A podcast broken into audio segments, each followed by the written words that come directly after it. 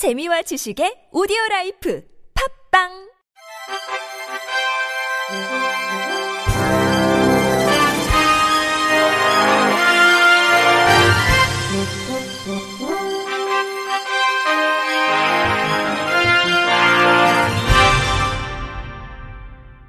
청취자 여러분 안녕하십니까? 9월 26일 목요일 KBRC 뉴스입니다. 우리나라 100대 기업이 최근 5년간 장애인을 고용하지 않는 대신 납부한 돈이 6,500억 원에 달하는 것으로 나타났습니다. 국회 환경노동위원회 송옥주 더불어민주당 의원이 25일 고용노동부로부터 제출받은 장애인 의무 고용 미이행 민간사업체 고용부담금 자료에 따르면 2014년부터 지난해까지 국내 100대 기업의 장애인 의무 고용 부담금 총액은 6,491억 원이었습니다. 연도별로 살펴보면 2014년 1,144억 원, 2015년 1,175억 원, 2016년 1,197억 원, 2017년 1,399억 원, 2018년 1,576억 원으로 꾸준히 증가하는 추세입니다. 5년간 부담금을 가장 많이 낸 기업은 501억 원을 납부한 삼성전자로 이 부문에서 5년 연속 불명예 1위를 차지했습니다. 삼성전자는 지난해 기준으로 2,900명의 장애인을 고용해야 하지만 1,359명은 장애인 고용 대신 부담금을 납부했습니다.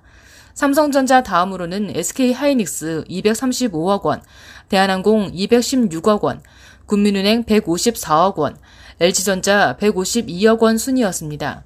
송 의원은 장애인 의무 고용률과 부담 기초액을 높이고 있지만 여전히 장애인 고용에 대한 인식 개선이 미진하다며 대기업이 이제부터라도 사회 취약계층인 장애인 고용에 앞장서야 한다고 촉구했습니다. 광주 전남 시도 교육청이 장애인 의무 고용과 관련해 법적 기준치를 웃도는 고용을 하고도 연간 수억 원의 벌금을 내고 있는 것으로 나타났습니다. 광주 전남 시도 교육청 등에 따르면 2015년에서 2018년 부담한 장애인 의무 고용 부담금은 광주가 1억 9,954만 원, 전남이 12억 7,225만 원입니다. 광주의 경우 2015년 고용률이 3.39%에 달했지만 1억 7,955만 원을 부담금으로 냈고 2016년에도 2.7%로 기준치를 채웠지만 1,762만 원을 벌금으로 납부했습니다. 전남교육청은 2015년 3.29%, 2016년 3.02%, 2017년 3.8%, 2018년 3.28%등 매년 기준치를 훌쩍 넘기고도 해마다 3억 원 안팎을 부담금으로 지출했습니다. 이 같은 현상은 월별로 의무 고용률을 적용하는 벌금 부과 방식으로 인해 비롯됐습니다. 교육기관의 경우 방학 기간인 1, 2월과 7, 8월에 급식 종사자 등 공무직과 기간제 교사에 대한 인력 수요가 거의 없어 자연스레 장애인 고용률도 낮아진 것입니다. 이에 교육청은 학교 특성을 감안해 차등적 기준 적용도 건의했지만 관련 정부기관에서는 예외 조항을 둘 순 없다는 답변만 돌아왔습니다.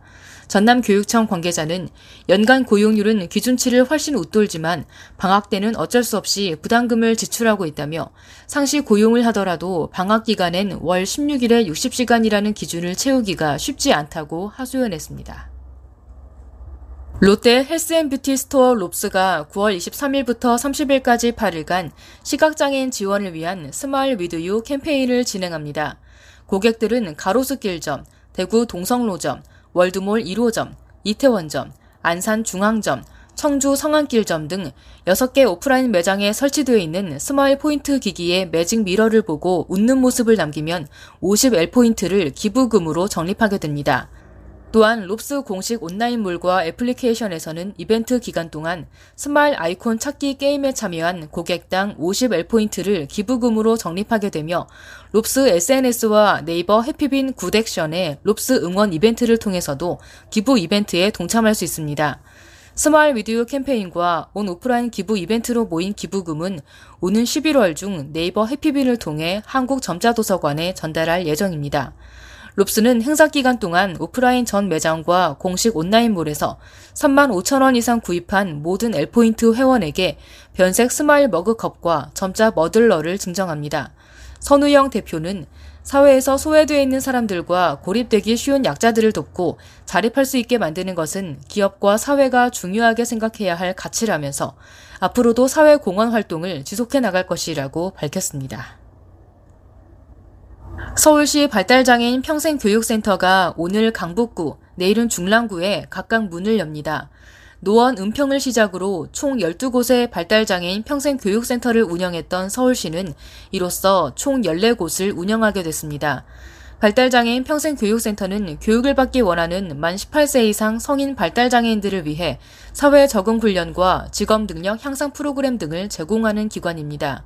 강북구 발달장애인 평생교육센터는 개인별 서비스 이용 계획을 수립하고 일일 활동 과제를 시각화 자료로 작성하도록 해 당사자 스스로 하루의 일과를 주도적으로 결정하도록 지원합니다.